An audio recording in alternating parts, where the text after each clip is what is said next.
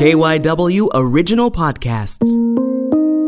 Hey everybody, this is Flashpoint host Cherri Gregg. I want to say happy holidays to you all and give you a big thank you to everybody who has subscribed to the Flashpoint podcast. If you haven't done it yet, please log on to the radio.com app, Apple Podcast app, and search Flashpoint and hit the subscribe button.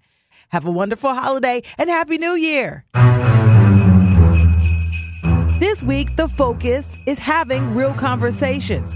It's the holidays. And yes, I want to talk to you, Grandma, but I'm too distracted by my cell phone. There is some level of actual addiction that happens because your brain is being manipulated. Social media addictions, studies show they increase depression. Start comparing their lives to this perfected version of the people around them when it's not necessarily realistic. How to use the holiday break to break bad habits.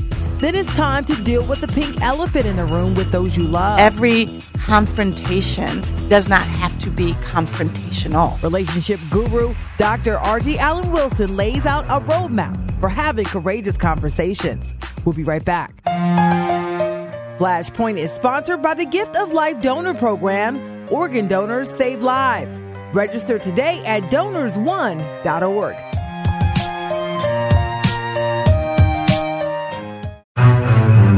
Welcome back to Flashpoint. I'm Cherri Gregg. The focus is social media. The holidays are a time of the year when everyone is taking photos and documenting the wonderful time they're having, or is it? A Penn study for the first time links social media to a lower state of well being. Putting down those phones can actually boost your spirit. So, how do you use the holiday break to break free from bad social media habits? With me in the studio to discuss this flashpoint is Stephanie Humphrey. She's a national news tech and lifestyle contributor and founder of Till Death Do You Tweet. We also have Jordyn Young. She's a research associate and co-author of a study called No More FOMO, Decreased Social Media Use Leads to Decreased Loneliness and Depression. Welcome to Flashpoint. Thanks for having. Every year around this time, I try to talk about social media, and there's studies that are shown now that social media causes problems. Jordyn, you guys did one. Tell us about it. Yeah, so it was really interesting. So we took basically a bunch of undergraduates at the University of Pennsylvania and we asked them to limit their social media use across three of the major platforms. So we used Facebook, Instagram, and Snapchat. Um, and we asked them to use at most 10 minutes per platform per day, so 30 minutes total. And what we found is that the people who used less social media actually felt better. They had improved well being. So they had specifically more loneliness and depression. That's a big deal, Steph. You work with young people mm-hmm. all the time and you try to help them with social media. What have you found in talking to all the young people across schools everywhere? Well, they definitely feel a pressure. Mm-hmm. Um, and I think that is where the rise of the Finsta comes up because Finsta is a fake Instagram. And I talk to parents about that just so they can know that they, that students may have this separate account, but the students are actually using the account for the things that they don't feel like they can post on their main page. So they want that account where they can be themselves, where they can be silly, where they don't have to wear makeup, where they don't need to use a filter on the photo. They have, they have created entire uh, personas and accounts just so they can be themselves. So there's definitely uh, a mismatch there between what they actually put out to the public and how they actually feel in real life. The fact that people have to do this is probably why it leads to this depression if you increase your social media or if you have all the social media what is it that is causing the problem here? What have you guys found? Yeah so that's the a lot of the research that we're doing right now and we're trying to figure that out. An aspect of it we think might be a bit of this downward social comparison. So people put out mm. this image on social media that's kind of perfected. They can put a filter on it mm-hmm. things like mm-hmm. that. And when kids are scrolling through and they see these different posts they might start comparing their lives to this perfected version of the people around them when it's not necessarily realistic. So we think that might have something to do with it. The holidays this is the time where everybody's comparing. I mean, you look at it and there's these ugly sweaters. Mm-hmm. Everybody got these like pajamas on. Cute holiday picture, the uh, Christmas card photo. Grandma gave me this pie, you right. know. And then you looking at it like, dang, I'm just sitting over here with a hole in my sock. Well, like, and then it, it be, just yeah. came out. Kim Kardashian even admitted that she photoshopped her family's holiday photo this year. So you're photoshopping four year olds and, and two year olds and newborns what hope do the rest of us have? You know what I mean? So you have to take it all in context. You know, nobody's perfect. Nobody has that Valencia filtered life that, that you might think they do online because they got a million likes. And, and you have to keep the perspective, but it's tough to do. The, because this depression thing, this people getting sad, um, I don't think that was the original intention of social media. It was supposed to connect us. And now we're seeing people getting serious FOMO.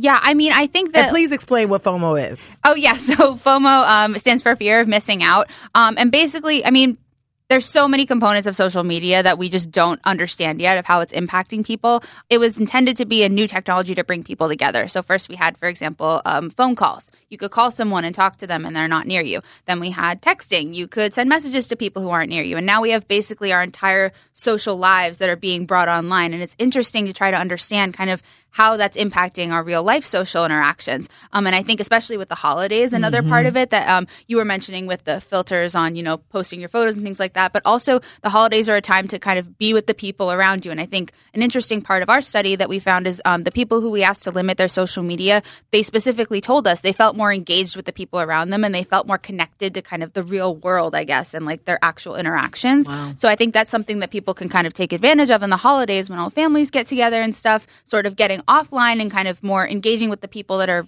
physically there with you. But FOMO causes anxiety because if you are used to, if you're addicted to social media and you're constantly one of those people that's constantly on there, not being on it, it can cause some problems, right? And and I think you you know you mitigate that ahead of time. I think what families can do is institute a no social media policy for the celebration. So if you're coming to my house for dinner, all the phones need to go in a basket, at least for some set amount of time. We will take one family photo and make sure everybody gets it and you can post it later. But for the time that you're here, you need to be here and then have those activities ready too. Have the games ready to go, you know, have the, the Netflix queued up or, or whatever, but make sure that people have enough other things to engage and distract them from the fact that they don't have their phones. Yeah, because the phone becomes becomes like this tool, like when it's you're bored. Yeah, or you're having something an awkward moment. It's like we can't sit in that moment. We have to we just immediately go to our phone. First it was email, now it's social media, and then the depression sets in. So uh, Steph mentioned some of the things that you can do um, to sort of like alleviate this and, and kind of keep people in the moment. Why does staying in the moment make you feel better? Um, I mean, there's so much research out there about mindfulness and just kind of engagement with what's going on around you. And I think that a big aspect of it is just um, trying to kind of bring you more into the moment of what's happening right now instead of focusing on all these other things that aren't really in the here and now, essentially. Um, so it's basically just a study on mindfulness. And the other thing is, I noticed people are documenting the moment versus living the moment versus living in it. And yeah. ultimately, people were designed to be social, interactive animals. You know, I think we think of ourselves as these higher beings that can do, you know, all these things at the same time and do them well. And I can, I can have my life online and I can manage social media, but I can also be with my, and you really can't. You know, at the end of the day, we were designed to be a gregarious species. We need to be around other people in order to, I think, isn't that one of Maslow's higher yeah, yeah. hierarchical things? You know what I mean? Like socialization and, and connection with other people. So, you know, I think we've lost a little bit of sight of that and, and we need to get back to the idea that we're, we're not so evolved that we don't need other people. Yeah, actual people in yeah. real life. Exactly. Just, yeah. Because I think the other thing that brings uh, people some sort of sadness and loneliness is you could be like, you could have 5,000 friends online or thousands of friends or hundreds of thousands of followers, but actually, in real life, what are your relationships like? Right. You know what I mean? Yeah, no, it's interesting. It's there's a difference between what people would say is like their online friends versus their in person friends. And we're definitely kind of noticing that shift. When you are forced to do Christmas, you have to have, and part of our newsmaker of the week uh, is talking about courageous conversations and mm-hmm. how you mm-hmm. can actually engage with people in real life because that's part of what the show is about using the holidays to engage in real life. So one of the things that we also like to do around this type of time of the year is to clean up our social media because that's the other thing. It causes a lot of anxiety when you have a post that's questionable. Or let's say you had a post where there was lots of um, negative response you know, how do you deal with that and use this time of the year in a productive way to kind of clear the bend, so to speak, in your social media? Right. Yeah. Well, I think you should always be thinking brand first when you're thinking about social media. I mean, if you're going to be one of those people who only uses social to communicate with a very specific set of family and friends, you know, lock your privacy settings down. That still won't save you, but that'll be a little more helpful if you do plan on having some, um, uh, controversial sort of con- conversations and posts, but I think we all need to be thinking about brand as we use uh, these online platforms because you can do a lot of damage to your brand. If you're a working professional, you can do a lot of damage to your brand with one post. So, you know, as we go into the new year, take a look at what you've posted over the last few months, six months, maybe even a year. And if there is something in there that could be taken a different way or someone else may find offensive, it might be time to start deleting some of those things. And and one good tool uh, for Twitter anyway, because it seems like Twitter is where people get in the most trouble. It is, There is a there is a website called willmytweetsgetmefired.com. And you can put in your Twitter URL and it'll actually comb through all of your tweets, all 10 years, 20, 15 years, however long you've been on Twitter, and it'll look for potentially offensive words in the tweets. And if it thinks that you have something there that you may want to take care of, it'll give you the opportunity to delete that tweet. Yeah, eh, because I think that is another thing. I mean, because we did a show a while back on what it feels like to get dragged on social media, um, or the fear. Because some people have post something and they wake up and it's like all these comments, and it can cause. I mean, people have co- attempted suicide, done all sorts of things because of reaction online. That's a whole nother reason, Jordyn, why this loneliness and depression um, um, can be can be caused by social media. Yeah, I think it's really interesting, and I think we we have a lot more to understand about what does um, more time on social media do to us. But what we do know is that if you're able to limit that time, then you feel better. Um, so I think that's kind of a key takeaway that people can use in the holidays today. Um, I don't know about you, also. This is just a personal anecdote I was thinking about when you were giving the advice about Twitter posts. Um, my parents always just told me growing up, anytime if I put something on social media, don't put anything out that you don't want on grandma's nightstand. That's it. That's it. And, And that's what I, I think tell that's a students. great rule Yep. of thumb. Yeah. Yeah, because I think okay, so 2020 is coming. Mm-hmm. We're ending this decade. It's a chance to start a new on online. Chance to start anew.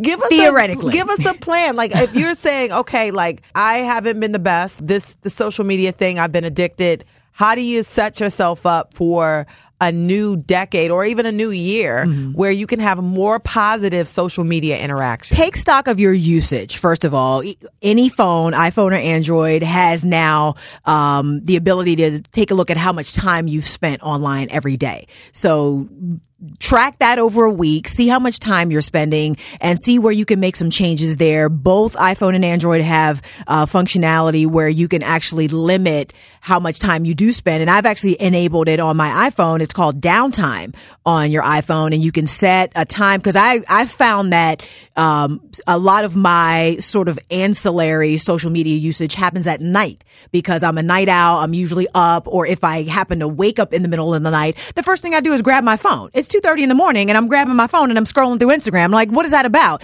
So if you set downtime on your iPhone and it's called digital well-being on Android, you can actually block out you know, from midnight to whenever or 10 p.m. to 6 a.m. And you're, I mean, obviously you can go in and, and just, you know, turn it off and use your phone, but that little barrier to using it triggers that emotional thing. Like, you know what?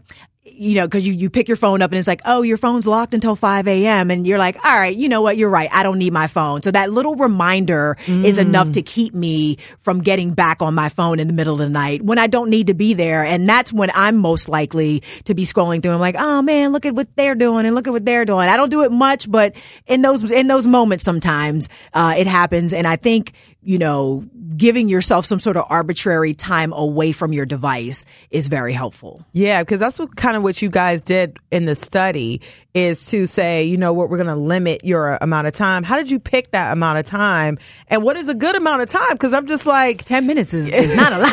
I know. Yeah, it's really interesting. A lot of people ask us, they're like, why didn't you just tell the students to not use social media at all, to just completely not use the applications? And honestly, we didn't really think that was realistic. Like, social media is something that's here, it's here to stay. Um, we don't it's not going anywhere. College kids are going to use social media, but we're trying to understand kind of what is that optimal like sweet spot for how much time you could spend on social media without it becoming something bad. We can use it as a tool for um, interactions with people who might not be nearby, but at what point is it just maladaptive? Because at the end of the day, you only have 24 hours in Yeah. a day, and it's something that you're spending your time on. Um, so what we found is that 30 minutes might be around the sweet spot that we were looking at with at least across those three applications. 30 minutes a day. That's that's what we did in our study. Yeah, but that was also only with three applications. There's so many other things. Like TikTok wasn't even a thing when this study mm-hmm. came out. People spend hours on TikTok. Yo, Yeah. you go down a rabbit hole, and TikTok is a rabbit hole, man. You just wouldn't even know, My and you scroll spends it. hours on TikTok making videos. I mean, you could literally like spend like all whole day. day. Mm-hmm. People also waste a lot of time. Yeah. Well, and I will say this too, and I always like to give this caveat because I think, you know, while we do need to take some personal responsibility in managing our screen time, we also can't beat ourselves up about it too much. These people, you know, who have these industrial psychology degrees who do a lot of the things that my, my fellow guests mm-hmm. do, come up with ways to keep you, their job is, is, is to come up with ways to keep us on these platforms longer. They gamify them and they manipulate the algorithms. They make the platforms work the same way casinos work. Like everything in a casino is designed to keep you in the casino playing longer. The free drinks, the fresh oxygen they pump in there, you know, the, oxygen. yeah, they pump fresh oxygen into casinos and just all of those different things. And, and it's the same sort of methodology on platforms. Everything you do is designed to keep you on the platform longer. So there are a lot of people a lot smarter than us that have figured out what sort of things trigger the dopamine in your brain to keep you scrolling. So it's not that you're absolved of responsibility, but it is very hard to cut back and say I'm not going to be on this platform. I'm not going when you've been on it for for a long time. You know, I don't know that I would liken it to a drug addiction necessarily, but it there is some level of actual addiction that happens because your brain is being manipulated by these platforms. So, you know, go easy on yourself and Yeah. and and take baby steps to start limiting and and cutting down your social media And, use. and I think that's why a lot of people don't let little kids, uh, like they lim- they Yeah. they wait till their kids get Don't a certain get- don't get started, yeah. before they start letting them have social media uh, uh, accounts. So we got to deal with this because we don't want more depression, we don't want more anxiety, and we want people to have healthy relationships That's with right. social media. So 30 minutes is a sweet spot, Jordyn. That's what we think. Yeah. so that's what we'll we'll focus on. So because this is Flashpoint, we do um, want to wrap this up. So um, I want us to give people like a, a prescription. So to speak, give them a social media prescription um, for going into 2020. You know, we don't want to be addicted. We want to be online because a lot of people, their bread and butter is online. Uh, it's great for business in a lot of spaces, but at the same time, you want to make sure that during the holidays and during the year, you're present with your family and friends. So give us the prescription, Jordyn. Go right ahead. I think. Oh, I wish we had a like a one size fits all type thing for everybody. I think that the key to it is kind of trying to monitor how you're feeling, kind of um, pay attention to how much time you're spending on these applications, and remember you only have so many hours in a day. How do you want to spend that time, really? Um, and I think it's also making sure that you're more engaged with the people who are around you, just kind of paying attention to how that's making you feel. and schedule it. Schedule it like you schedule everything else. We live these heavily scheduled lives. Decide what is going to work for you online, but also schedule that time with your friends in real life. If it, even if it's just 15 minutes to do a FaceTime call with someone to have that interaction or meet a coworker in the break room for a cup of coffee, just make sure you're being intentional about scheduling that in-person interaction with people. Yeah, and use this this time during the holidays, y'all, to actually spend time with family. How about that? Have a very happy holiday. And I want to say thank you so much to Steph Humphrey and thank you so much to Jordyn Young for coming on Flashpoint and talking about this issue in the news. Thanks for having course, us. thanks for having me. Next up, she's teaching families how to have courageous conversations. Every confrontation does not have to be confrontational. Relationship expert gives advice on how to use the holidays to make real connection. We'll be right back. Hey guys, listen up. When you're done with the show, would you do me a favor? Please provide a review and rate this podcast. And feel free to provide feedback often. We need reviews to push us to the top. Now back to the show. Thanks all. This is Flashpoint, and I'm Cherri Gregg. Our newsmaker of the week is a woman who promotes connection with oneself and others. Dr. Argie Allen is a therapist and nationally known relationship expert. She's also CEO of Philadelphia based Connections Matter LLC. In recent weeks, she's made headlines when she released her new book, Courageous Conversations Connect, a pathway to reset your mindset with intentional thoughts from the inside out.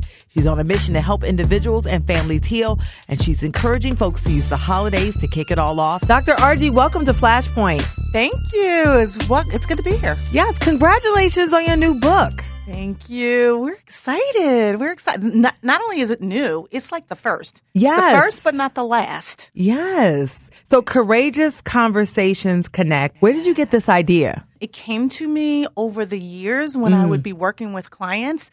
And after a while, they started saying, Yeah, I know, Dr. Argie, the courageous conversation. And I was like, Yeah, because we think that courageous conversations, or when we have to have these conversations, if you will, that it disconnects us, right? Oftentimes, we don't want to talk about the hard stuff because we feel like if we do, person's going to reject us or they're not going to like us or you know they're going to disappoint us but and, and we think in some ways it's going to ruin the relationship and what i say is no every confrontation does not have to be confrontational Mm. you really can confront some things and do it in a way where the message is sent to the receiver in a healthy, caring, empathic way, and even have some hard conversations that end up on the other end better in the relationship than before the conversation. Yeah, and so let's talk about the issue because the problem is people not talking about real stuff. Most of us don't really want to deal with the pink elephant in the room. You know, we go over it, we go under it, we go around it, but we don't deal with it.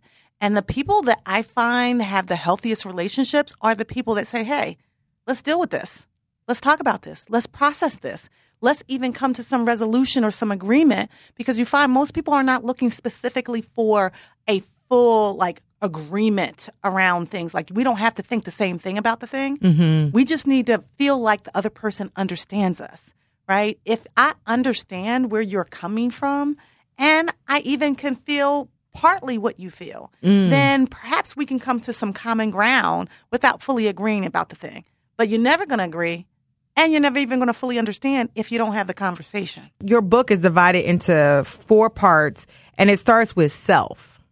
Yes, absolutely. Is it just that people don't even want to have the truth, the real, the courageous conversation with themselves? We lie to ourselves all the time. We create a narrative that is not true. Sometimes we say, oh, you know, they really love us. They just, you know, they're just having a moment. No, maybe they don't love us. Maybe they don't like us. You know, mm. or we'll try to create the narrative of, oh, they're really a good person. Well, no, maybe they're not. Maybe they've done some pretty bad things and they need to work on that. So mm. staying in relationship, I say, we never should be in relationship for longevity, legacy, or loyalty, right? Sometimes people stay in relationships because this is what we always done. So we're just going to be in this relationship. Or we've been friends since grade school. How can I not be in this friendship anymore? But mm. your friend is mean. Your friend has hurt you too many times to really think about.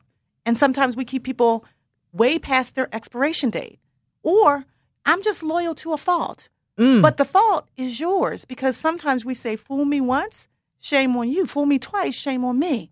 So these kinds of ways in which we stay in relationships for loyalty or longevity or even legacy, nobody's ever divorced in our family. Nobody's ever separated. How many I see more people sometimes in a relationship that are lonelier in the relationship than if they were not in the relationship. That's so real because you stay because you're afraid. What will other people think? And you never are real with yourself and try to convince yourself uh, to do things that are not good for yourself. Exactly, which is why I started that first chapter out with radical self care and action. Mm. Radical because sometimes we do have to get radical to make change because we don't, most people don't like change. But self care because you can't be good to anybody else if you're not taking good care of yourself, right? So your mm-hmm. self care should be non negotiable. In action because self care is an action word. It's not dormant like, oh, I'm just going to sit back and be passive and take care of myself. No, when you get on the plane, they tell you to put the oxygen mask on first for a reason. Mm-hmm. Because you can't be good to anybody else. You can't even be available to anyone else if you're not available to yourself first. So that's radical self care in action. That's where the first chapter starts out. And every single week, I give people a courageous conversation, right? So the first week entry is what is the courageous conversation you need to have with yourself? And in that full week, you then go into a call to action because as a, as a therapist, I'm always giving people homework. So, you know, this read, this 52 week journal is about you really beginning the healing work for yourself and then for others. So, call to action. And then finally, there's a courageous action. So, at the end of this year long journey, you ought to have 52 courageous conversations, 52 calls to action, and 52 courageous actions where you can journal into your own healing. Yeah, and why is journaling so important? I started a I started journaling like a couple years ago consistently. I have all my clients journal. Once we begin to externalize our feelings, our thoughts, and our emotions, it's at that point that we can actually look at it and fully understand it, right? But if as long as it's inside of our head, right, we say secrets keep you sick, and so do our unresolved thoughts, right? All of that stuff up in our heads is sometimes like toxic waste. It really has to become externalized before we can actually fundamentally deal with it and resolve it. And you talk about, you know, why does why do things keep popping up? Like in relationships, why do you keep dating the same person? They just have a different name. Mm-hmm. Right? Why does that happen? Because you haven't really resolved or reconciled the issues that you have. And as a result, you continue to repeat that cycle over and over. It's like being on a down escalator. You're going up, but you're not getting anywhere yeah. or being on a merry-go-round and somebody's saying stop, but the merry-go-round is speeding up. Mm. It is very hard to get off these cycles unless you're able to externalize what the real origin of the problem is, the root of the issue, and then begin to do the work. Yeah, and that's the courageous. That kicks off with the courageous conversation. And so then chapter two, you go into the cost of love. Yeah, that's some juicy stuff, right? That's the juicy stuff because it said how to win regarding money, sex, and kids in your relationship. Yeah, yeah. But these are your primary relationships right here. Yeah, they're your significant relationships, right? And and love costs you something, right? Love shouldn't hurt in a way where it's abusive, if you will, but it's going to cost you something, right? And then what happens is when we're in these relationships, these intimate relationships with our kids, with our partners, with our friends, we don't really fully understand what it is that we need to do to have those relationships be healthy, especially with the ups and downs. So I start off with like money because money has meaning, but it's mm. different meanings to many of us, right? So, and we don't really even understand how, what the model was for money, what we do with it. Are you a spender? Are you a saver? Do, you know, does money mean a lot to you to the extent that if somebody you're partner with doesn't have it, then they're not worth anything? They're devalued. Or do you feel like you're not enough because you don't have enough money? And how do you utilize it? What's the utility? Do you use it to pay bills? Well, we all need that. But if you don't have enough of them, it can create arguments, right? Yeah. Do you use it for fun and frivolous stuff? But then, you know, then you got to still pay your bills. Do you have an expectation that from a gender perspective, the man should earn all the money versus the woman? Or if the woman earns more money, does the man feel like he's not valued? Like all of these things can be disruptive in a relationship if you don't process them out and have the courageous conversation. Wow. Yeah. Sex? That causes issues. Here's the thing about sex, which is why I put it in the book because we do have to have courageous conversations about it. People like to have sex, but nobody wants to talk about it. They don't. Why? I don't know. We are we're a sex driven society in America, yet it's taboo to have those conversations. Yeah, yeah. And so what I say is like, don't do that. Don't do to, do it to yourself. Don't do it to your relationship. A lot of times it's rooted in religion for many people. Mm. You know, where sex is really just has the utility of procreation right? But the reality of it is was it was made to not just be procreation, right? But recreational. They made it fun for a reason, but it also needs to be used responsibly. And what is it that you like? Like too many of us women are walking around not even knowing what we like, but yet we were born as sexual beings. So how can you be yeah. on this earth as a sexual being and really not know how to utilize it. To people get uncomfortable with that I'm a sexual beings phrase. I'm just saying, people be like, well, you, you know, here? yeah, I know. But, you mm-hmm. come to this world as a sexual being, right? We are mind, body, and spirit all connected. And yet the reality of it is we were made in the image as a way to procreate and then recreate. So that's that sexual part, yeah, while it needs to be used responsibly, it still is something that we need to talk about. Because if we don't talk about it, right, then subsequently we don't one know what we like, we don't know what our partner likes, we don't know how to use it to our benefit, and we can't enjoy it. That's a courageous conversation. That's a courageous conversation. And then kids, Well, kids are wonderful, right? But they're also stressful. And oftentimes, I mean, I have a lot of clients that are, are blended families.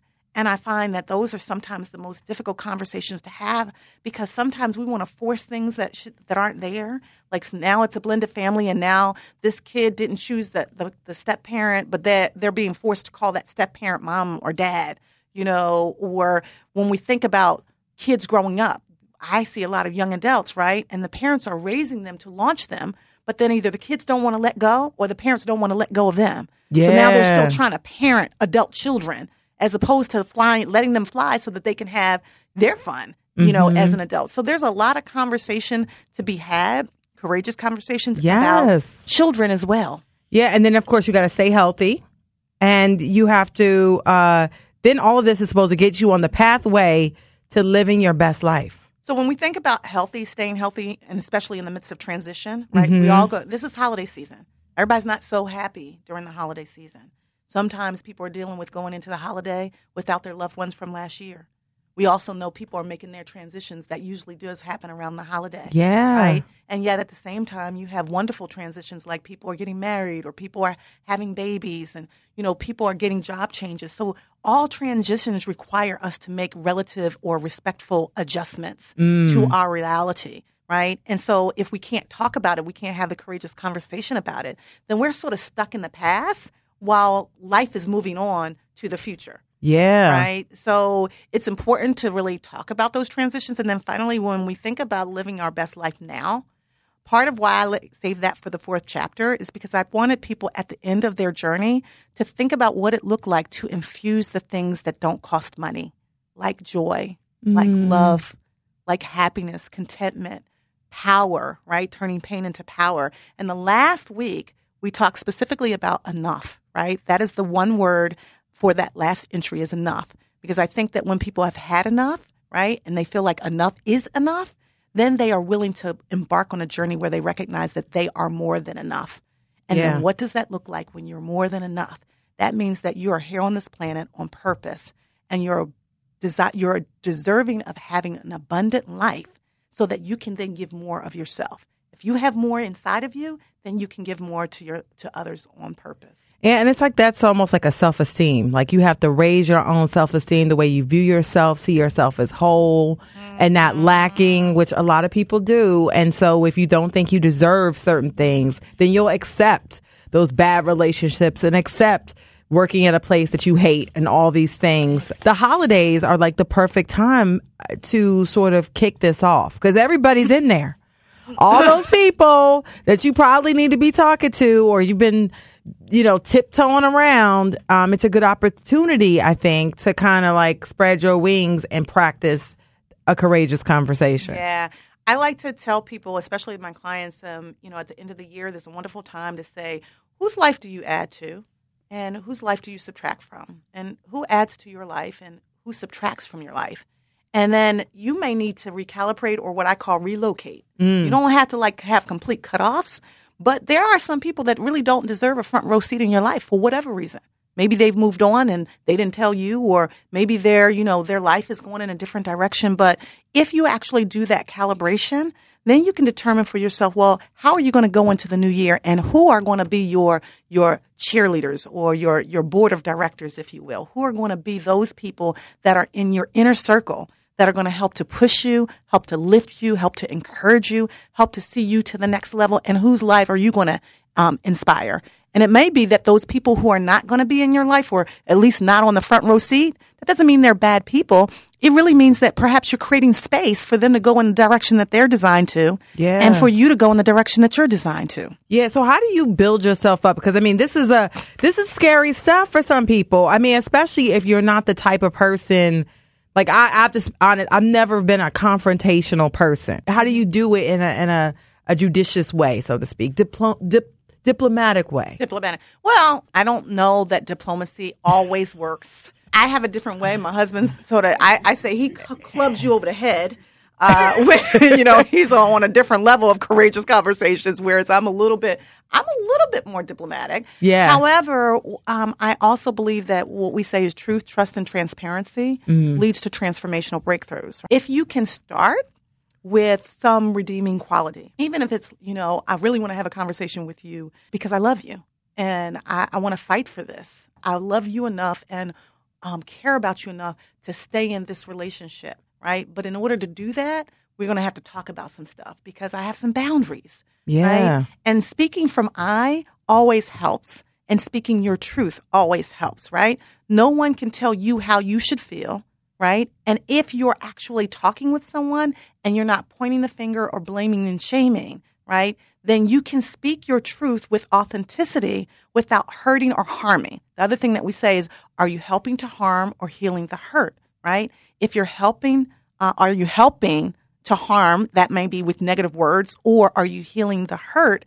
Which is that that person may have been going through something as well. Yeah. Right. So if it's your brother or it's your mother, and I always say the fourth segment, the fourth week is on forgiveness, the power uh, to forgive and the courage to to break through to the other side and let go. All right. So we're having this conversation, and I'm telling you, I want to fight. Fight for the relationship, not fight against it. Then you lay down the facts. This is what's happened. You've borrowed money from me for the last 20 years and never returned it. Mm. That has happened, right? That's a fact.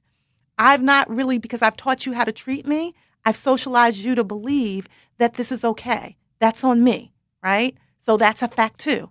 The third part is at this point, my life is changing and I no longer want to teach you how to mistreat me. So we need to make some changes in our relationship if we're going to stay in it. So part of that is, are you willing to make these adjustments with me so we can stay in this relationship? And one of those boundaries is, I'm not going to be able to give you any money. Yeah. Um, and that that's really not serving me or you because I've become your enabler, and you continue to receive this these resources from me, but you don't really do anything with it. So. What can we do together to make this change that doesn't look like the past, but looks like we're moving forward? Looks like we're moving forward. And then I guess you finally have to brace yourself because you may not always get the the response that you want. Well, this is absolutely correct. You actually sound like sound like a therapist right there because what I say to, to, to my clients and oftentimes to people I'm coaching is speak your truth in these conversations without any expectation that that person is going to be able to receive it. But that will be your litmus test because if they can receive it, right, then you have room to make change for the better in the relationship. But if they can't, you can still forgive that person without them being present or being with you. And then you would have to move on to healthier relationships. That doesn't mean you harm them. You might have to love them from a distance because they just aren't where you are.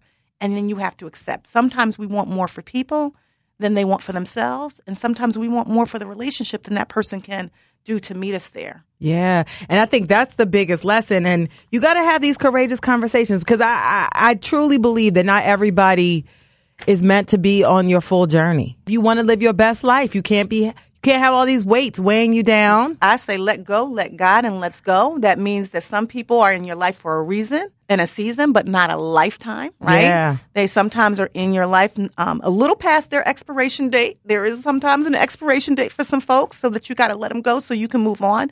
And it's okay. We can really transition in some relationships with a level of love, a level of support, um, even a level of empathy so that you know it doesn't have to be so confrontational that you hate that person or they hate you. It's like we've we've come to the end of this particular journey and i'm going to pray for you that you go to your next level as i go to my next level. But that is a courageous conversation because it's based in love for you wanting the best not only for that person but for yourself Tell people, you know, where they can find your book and how they can connect with you. Yes. So people can find the book. Um, they can go on the website, drrgconnects.com, right? And then, you know, we'll make sure that they get it's it gets to you hopefully before the holidays if people want it. They can find it on Amazon and Barnes Noble uh, in January of 2020. And we're going to do a podcast as well, and we're going to infuse different parts of the book. They can also reach me at 215-789-6999 or Dr. RG at connectionsmatterllc.com if they want therapy or coaching.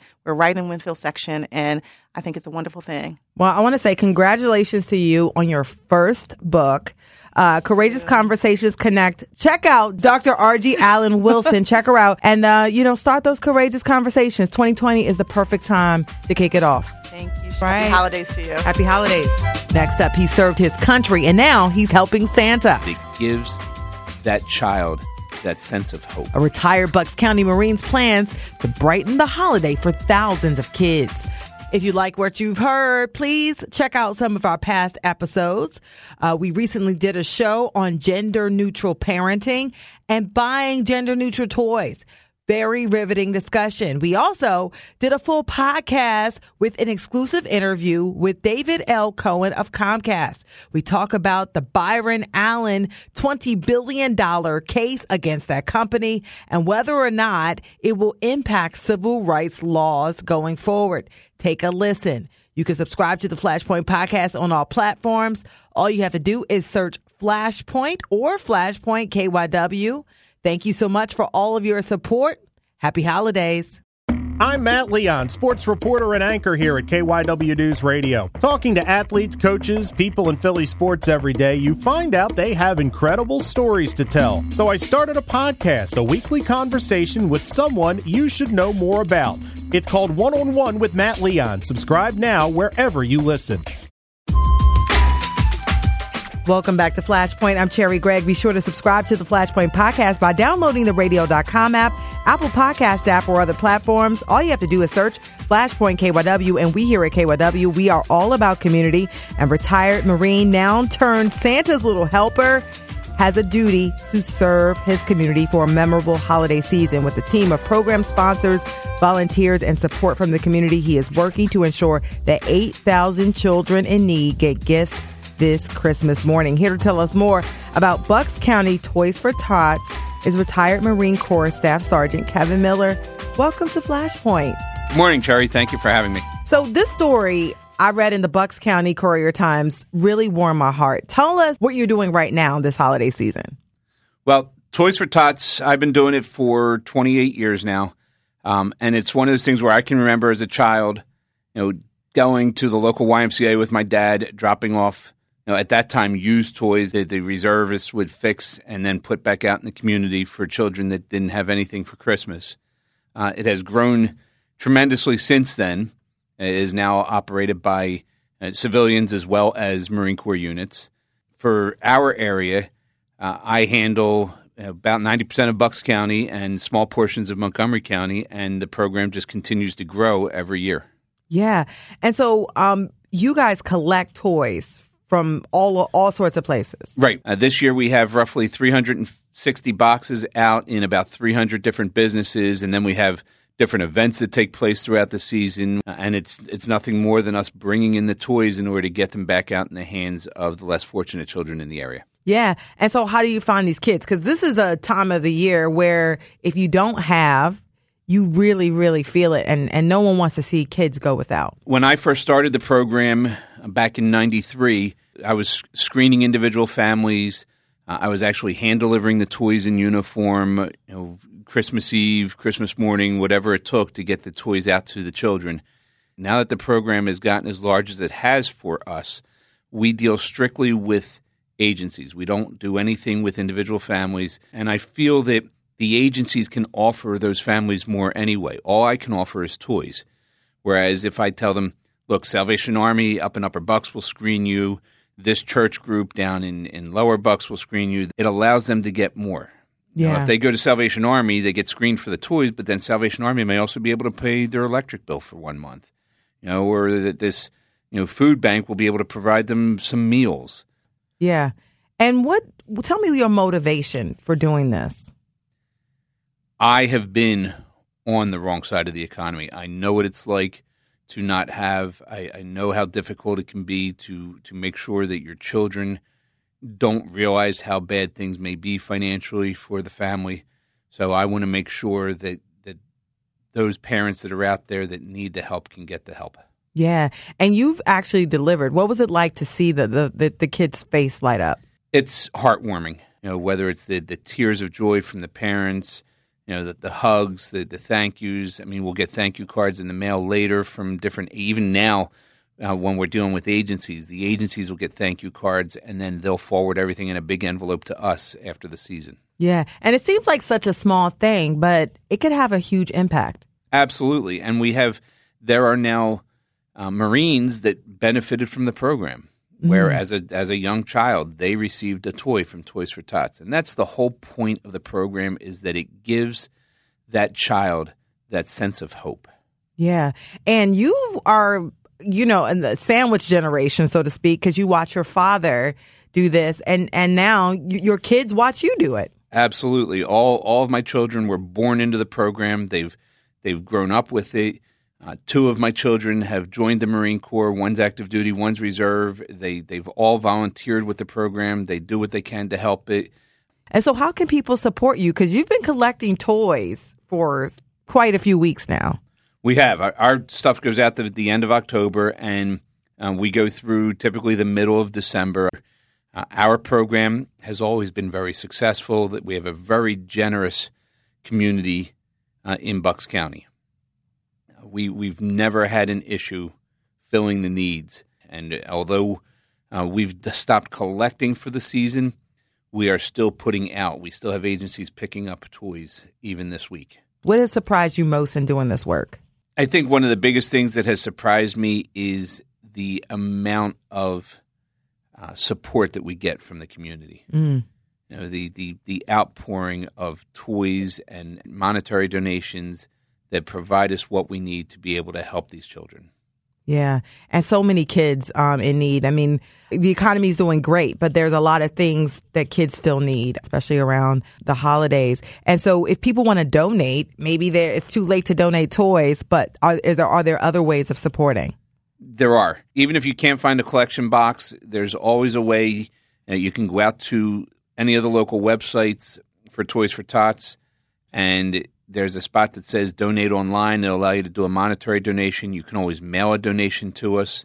Although we're done collecting toys, if you want to, you know, I know a lot of people nowadays, and I think that's what's hurting some of the campaigns is nobody goes into the stores anymore. Yeah, Everything is online shopping.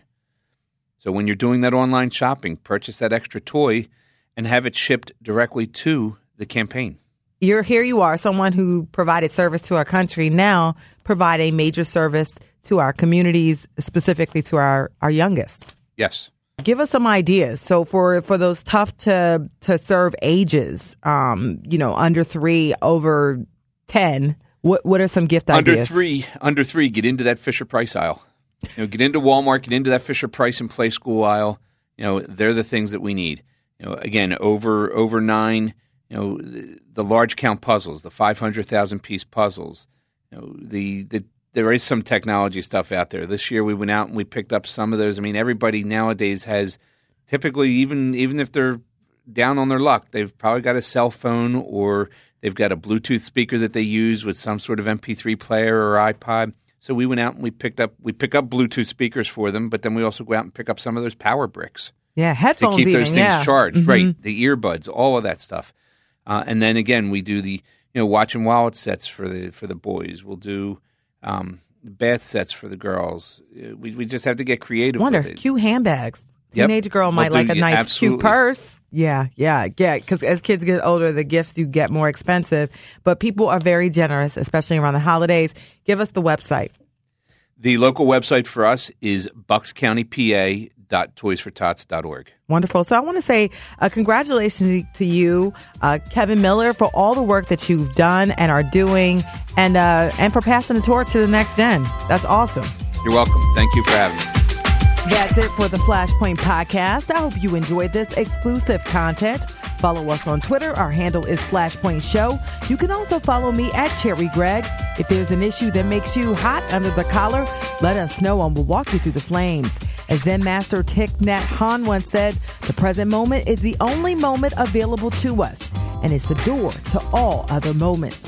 I'm your host, Cherri Gregg. Until next week, thanks for listening.